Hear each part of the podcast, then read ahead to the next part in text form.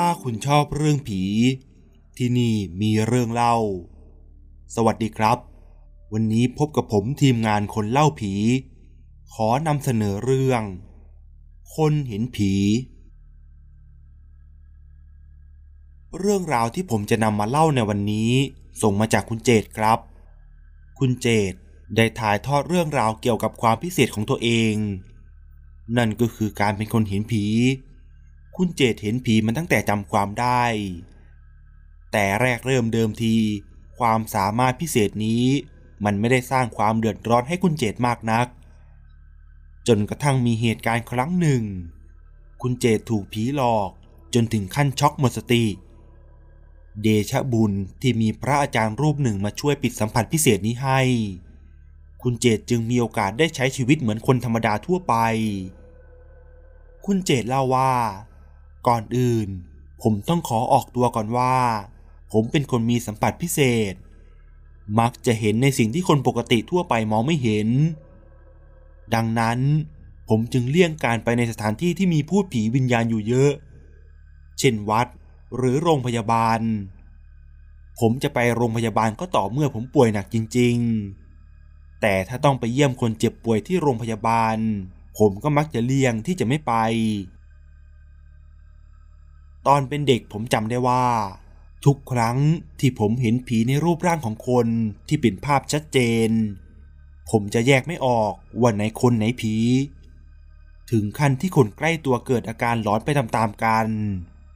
เพราะหลายต่อหลายครั้งที่ผมมักจะชี้ไปในบริเวณที่ไม่มีใคร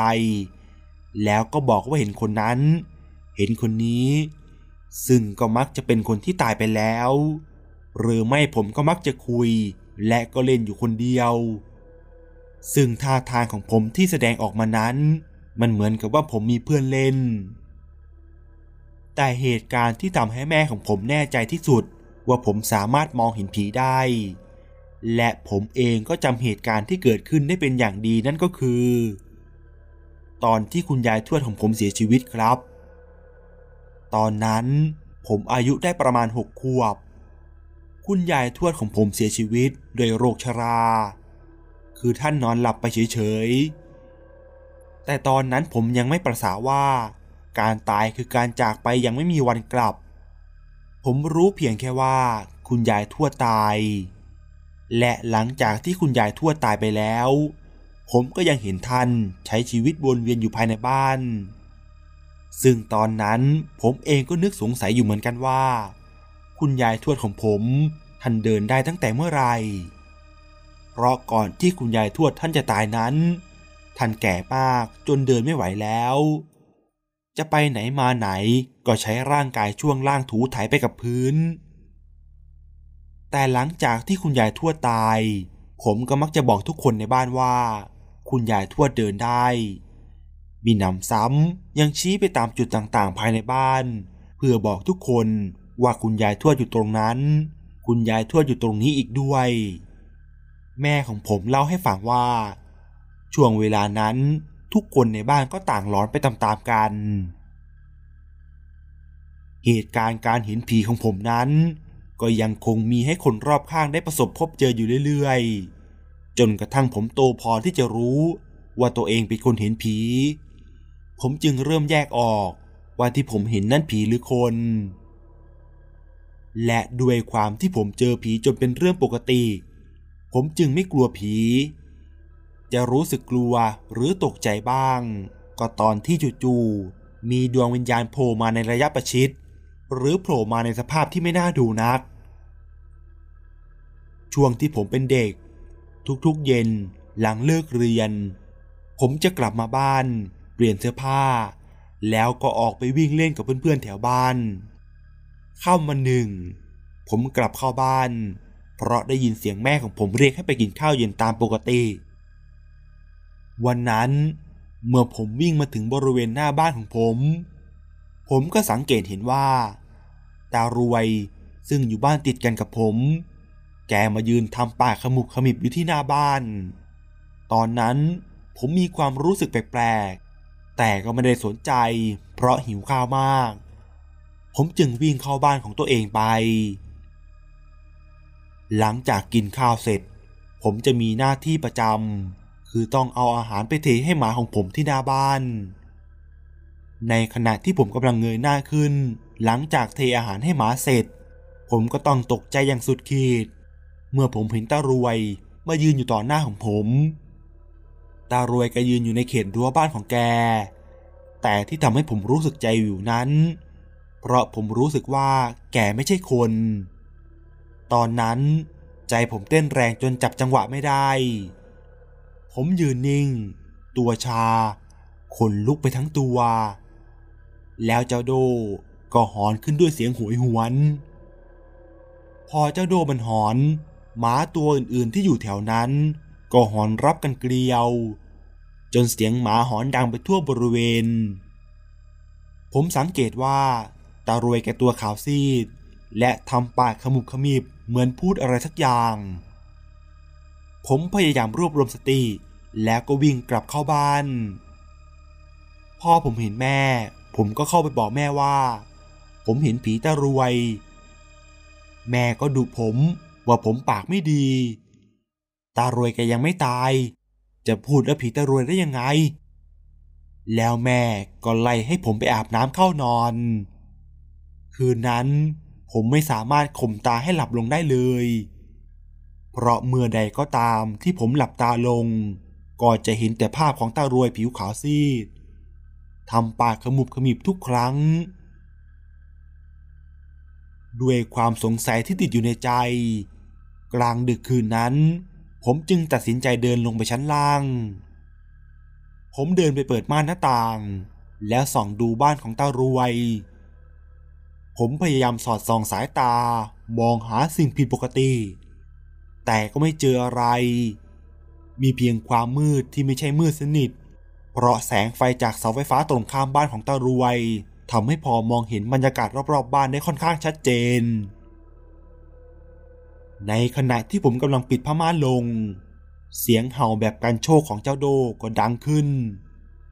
แล้วก็ตามมาด้วยเสียงหอนอันโหยหวน ทำเอาผมขนหัวลุกสู้ขึ้นมาทันที ผมมองจ้องไปที่บ้านของตารวยอีกครั้ง ผมเห็นว่าประตูบ้านของตารวยค่อยๆ เปิดออกอย่างช้าๆ แต่ไร้วี่แววของคนที่เปิดประตู ผมแทบหยุดหายใจ เมื่อจู่ๆ ตารวยก็โผล่มาปรากฏตัวอยู่ใกล้ๆ กับกำแพงข้างบ้านของผม ผมมั่นใจแล้วว่า ตารวยที่ผมเห็นอยู่ตรงหน้านั้น ไม่มีชีวิตอยู่แล้ว สายตาของผมจับจ้องอยู่ที่ใบหน้าของตารวยที่ซีเซียว ริมฝีปากแห้งคล้ำ และปากของแกที่ขมุกขมิบอยู่ตลอดเวลา เหมือนแกพูดอะไรบางอย่าง แต่ผมไม่ได้ยินว่าแกพูดอะไร จู่ๆร่างของตารวยก็ค่อยๆดำมืดลง จนกลายเป็นเงาดำรูปร่างคล้ายคน สักครู่ เงานั้นก็จางหายไป แล้วประตูบ้านของตารวยก็ปิดกลับเข้าไปอย่างช้าๆ คืนนั้นทั้งคืนผมนอนไม่หลับเลย เพราะคิดถึงแต่เรื่องของตารวยตลอดทั้งคืน พอฟ้าสว่าง ผมรีบชวนแม่ของผมไปที่บ้านของตารวย แม่ ซึ่งทนฟังผมรบเร้าไม่ไหว จึงต้องเดินไปที่บ้านของตารวยกับผม เราสองแม่ลูก ยืนกดกริ่งที่หน้าบ้านอยู่สักพัก แต่ก็ไม่มีใครออกมาเปิดประตูรั้วให้ แม่จึงโทรหาป้าสายพิน ลูกสาวของตารวย ผมกับแม่จึงได้รู้ว่าป้าสายพินและครอบครัวไปงานแต่งญาติที่ต่างจังหวัด แต่ตารวยไม่ได้ไปด้วยป้าสายพินพยายามโทรหาตารวย แต่ไม่มีใครรับโทรศัพท์ แกจึงขอให้พวกเรางัดบ้านของแก เพื่อเข้าไปดูตะรวย ผมและคนในบ้านของผม จึงกระโดดข้ามรั้วบ้านของตะรวยเข้าไป แล้วช่วยกันเปิดประตูบ้านของตะรวย ทันทีที่ประตูบ้านถูกเปิดออก กลิ่นข่าวเลือดคละคลุ้งไปทั่วบริเวณ จนพวกเราต้องวิ่งออกมาจากตัวบ้าน พ่อของผมรีบโทรแจ้งเจ้าหน้าที่ตำรวจ เมื่อตำรวจและเจ้าหน้าที่กู้ภัยมาถึง เราก็ได้ทราบว่า ตารวยลื่นล้มในห้องน้ำหัวฟาดพื้น เลือดไหลนองเต็มพื้น คาดว่าน่าจะเสียชีวิตตั้งแต่เมื่อวาน หลังจากนั้นผมก็ยังคงเห็นผีตะรวยอยู่เป็นระยะระยะ แต่สิ่งที่ผมยังหาคำตอบไม่ได้ก็คือทำไมทุกครั้งที่ผมเจอผีตะรวย แกต้องทำปากขมุบขมิบอยู่ตลอดเวลา เรื่องราวการเห็นผีของผม บางครั้งก็รบกวนการใช้ชีวิตของผมอยู่ไม่น้อย ผมเข้าใจเอาเองว่า บางครั้งที่มีดวงวิญญาณตามผมกลับมาที่บ้านนั้น เป็นเพราะผมมองเห็นเขา และการที่มีดวงวิญญาณตามผมกลับมาที่บ้านนี่เอง มันทำให้คนที่บ้านของผม สามารถรับรู้ได้ในบางครั้ง โดยเฉพาะแม่ของผม จนกระทั่งแม่ต้องไปหาร่างทรงเพื่อปรึกษาเรื่องของผม โดยมีอยู่ครั้งหนึ่ง ตอนที่ผมเรียนใกล้จบม .3 มีป้าร่างทรงมาที่บ้านของผม แล้วมาบอกแม่ว่า ให้ผมไปรับขันเป็นร่างทรง เพราะผมมีสัมผัสพิเศษ แต่พ่อของผมไล่ตะเพิดร่างทรงคนนั้นออกไปจากบ้านเพราะพ่อไม่ชอบเรื่องพวกนี้ พ่อตะโกนไล่หลังไปว่า ถ้าผมมีบุญญาธิการขนาดนั้นจริง ก็ให้ผมบวชให้บรรลุทำไปเลย อย่างที่ผมได้บอกไปแล้วว่า ผมเป็นคนไม่เข้าวัด เรื่องที่พ่อบอกว่าจะให้ผมไปบวชคงเป็นไปได้ยาก ผมเคยได้ยินมาว่า คนเห็นผีเป็นคนที่มีบุญ ยิ่งมีบุญมากๆ ก็จะยิ่งมีดวงวิญญาณมาตามติดเพื่อขอส่วนบุญ นี่จึงเป็นอีกเหตุผลหนึ่งที่ผมเลือกที่จะห่างวัด กระทั่งช่วงที่ผมเรียนมปลาย ผมมีโอกาสได้ไปเข้าค่ายปฏิบัติธรรมที่วัดป่าแห่งหนึ่ง เป็นระยะเวลาสามวันสองคืนสำหรับผมแล้ว เหมือนเป็นการเอาตัวเองเข้าไปในที่ที่เป็นของเขา แต่จะไม่ไปก็ไม่ได้ เพราะผมแอบชอบผู้หญิงอยู่คนหนึ่ง เธอทำให้ผมต้องเลือกเข้าชุมนุมชาวพุทธ ซึ่งถ้าผมไม่ไปเข้าค่ายในครั้งนี้ ผมก็กลัวว่าจะไม่ผ่านกิจกรรม และเหตุผลที่สำคัญสำหรับผมในตอนนั้น ผมอยากไปทำบุญร่วมกันกับเธอ วันแรกที่ไปถึงที่วัดป่าแห่งนี้ ผมก็รู้สึกได้ถึงความผิดปกติบางอย่าง แต่ด้วยความที่รู้ว่าตัวเองเป็นคนที่มีสัมผัสพิเศษ ดังนั้นการเข้ามาในวัดป่า แล้วรู้สึกแบบนี้สำหรับผมนั้นมันไม่ใช่เรื่องแปลก ตอนที่ผมกำลังเดินไปยังที่พัก เหมือนมีพระอาจารย์ท่านหนึ่ง ท่านจะรู้ว่าผมมีสัมผัสพิเศษ ท่านเดินตรงเข้ามาหาผม แล้วก็บอกกับผมว่า เมื่อเห็นก็ให้ภาวนา เห็นหนอ เห็นหนอ แล้วท่านก็เดินจากไป หลังเสร็จภารกิจตอนกลางวัน ผมกับเพื่อนๆ ก็พากันไปอาบน้ำที่ห้องน้ำ ตอนนั้นเป็นเวลาโพลเพลบรรยากาศที่เงียบสงบในตอนกลางวัน เปลี่ยนเป็นความวังเวง ถึงแม้ว่าผมจะเป็นคนไม่กลัวผี แต่ก็รู้สึกวิววิวอยู่บ้าง ผมรู้สึกได้ว่า มีใครบางคนแอบมองผมมาจากทางด้านหลังบริเวณพุ่มเฟื่องฟ้า อันที่จริงแล้ว ผมจะพยายามทำเป็นไม่รับรู้ แต่ก็ทำไม่ได้ เพราะเขาพยายามจะมีตัวตนอยู่ตลอดเวลา ผมจึงตัดสินใจมองไปที่พุ่มเฟื่องฟ้า ผมเห็นชายรูปร่างผอม ผิวคล้ำ ดวงตาด้านขวากลวงโบโผล่ออกมาจากหลังพุ่มเฟื่องฟ้า ผมถึงกับพงะ ผมนึกถึงคำของพระอาจารย์ที่ท่านแนะนำให้ผมภาวนาว่า เห็นหนอ ผมจึงภาวนาในใจว่า เห็นหนอ เห็นหนอ แล้วร่างนั้นก็หายไป ผมตกใจสะดุ้งโยง เมื่อเพื่อนของผมมาตบที่ไหล่ของผม ผมได้แต่ข่มความกลัวเอาไว้ เพราะกลัวว่าเพื่อนๆจะกลัวไปด้วย หลังเสร็จสิ้นจากภารกิจส่วนตัว เราทุกคนก็ต้องไปทำวัดเย็นและทำกิจกรรมอื่นๆต่อ จนกระทั่งเสร็จกิจกรรม และก็มีการแจกน้ำปานะให้นักเรียนได้ดื่มกัน จากนั้นผมกับเพื่อนก็ไปทำธุระส่วนตัวก่อนเข้านอน ขณะที่ผมเดินออกมาจากห้องน้ำจู่ๆชายตาโบที่ผมได้เจอเมื่อค่ำ ก็โผล่มายืนขวางหน้าผม ผมตกใจอย่างสุดขีด จนร้องขึ้นมาเฮ้ย เพื่อนๆที่อยู่แถวนั้น ก็หันมามองที่ผมเป็นตาเดียว แล้วจู่ๆก็มีเสียงหมาหอนดังขึ้น พวกเพื่อนๆที่เดินอยู่ก็ต่างพากันวิ่งเข้าที่พักอย่างรวดเร็ว ผมก็อดที่จะวิ่งตามไปไม่ได้ เพื่อนของผมคนหนึ่ง ชื่อก้าว วิ่งตามหลังผมมา ตะโกนเสียงดังขึ้นมาว่า ผีตาโบ ผีตาโบวิ่งตามหลังไอ้เจดด้วยความกลัว ผมก็รีบวิ่งอย่างสุดกำลัง เสียงร้องโวกเวกโวยวายผมยอมรับว่า ตอนนั้นผมสติหลุดไปแล้ว เสียงร้องของนักเรียนนั้นทำให้ทั้งครูและพระอาจารย์ต้องออกมาดู เจ้าก้าวก็ยังคงโวยวายไม่หยุด ขณะที่ผมกำลังวิ่งไปกับเพื่อน ด้วยความชุลมุนวุ่นวายนั้น ผมก็สังเกตเห็นว่า มีพระอาจารย์รูปหนึ่งกวักมือเรียกให้ผมวิ่งไปหาท่าน ผมจึงวิ่งไปตามที่ท่านเรียก แต่อาจารย์ทุกคนร้องเรียกชื่อผมเสียงดังขึ้นเรื่อยๆ ตอนนั้นผมคิดแค่ว่า ผมต้องวิ่งไปหาพระอาจารย์ท่านนั้น โดยที่ไม่ฟังเสียงอื่นๆ รอบข้างเลย ผมวิ่งไปหยุดอยู่ต่อหน้าท่าน และก็หันหลังกลับไปมอง ผมเห็นว่า ดวงวิญญาณของชายตากลวงโบที่กำลังวิ่งตามผมมานั้น ค่อยๆจางหายไป และความกลัวของผมก็หายไปเป็นปลิดทิ้ง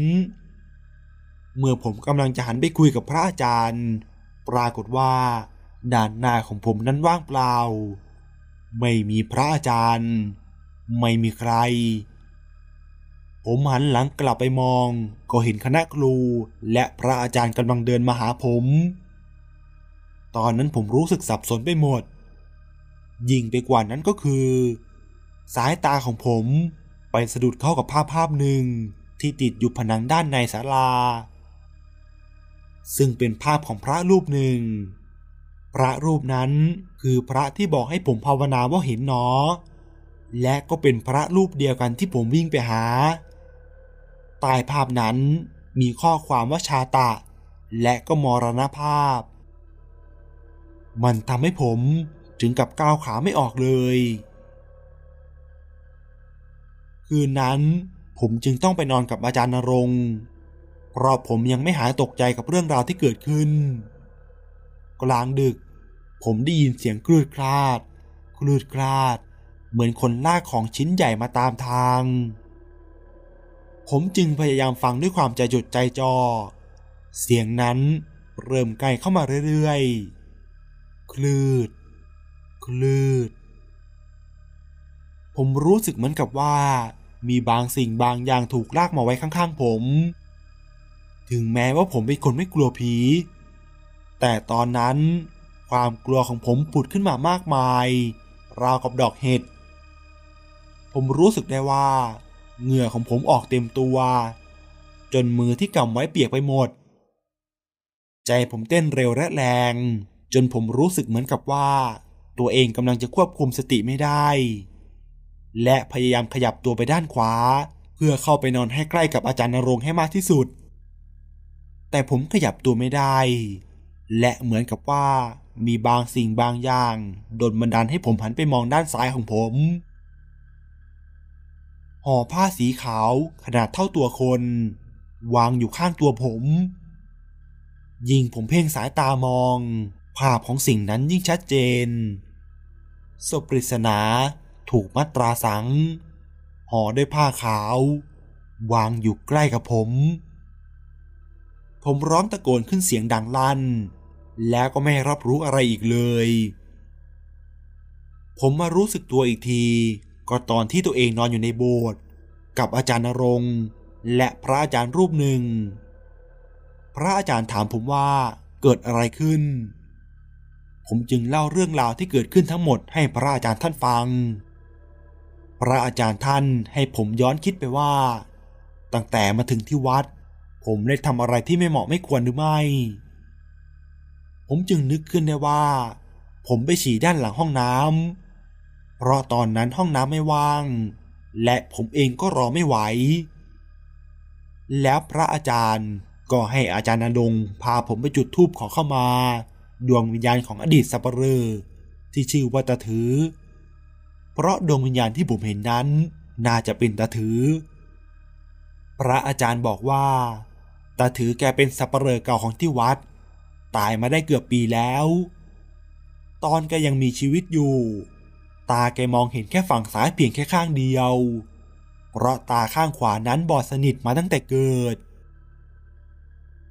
หลังจากที่ไปขอขมาตาถือเสร็จ พระอาจารย์ก็ช่วยทำพิธีปิดตาที่สามให้ซึ่งมันทำให้ผมมองไม่เห็นสิ่งที่เรียกว่าผี หรือวิญญาณอีกเลย แต่สัมผัสอื่นๆ เช่นความรู้สึก การได้ยินเสียง การได้กลิ่น ก็ยังคงอยู่ติดตัวของผมมาจนถึงทุกวันนี้ และนี่ก็คือเรื่องราวทั้งหมดครับ ถ้าหากว่าชอบเรื่องนี้ก็ฝากกดไลค์กดแชร์กดติดตาม และกดกระดิ่ง จะได้ขึ้นแจ้งเตือนเมื่อมีเรื่องใหม่ ๆ มานะครับ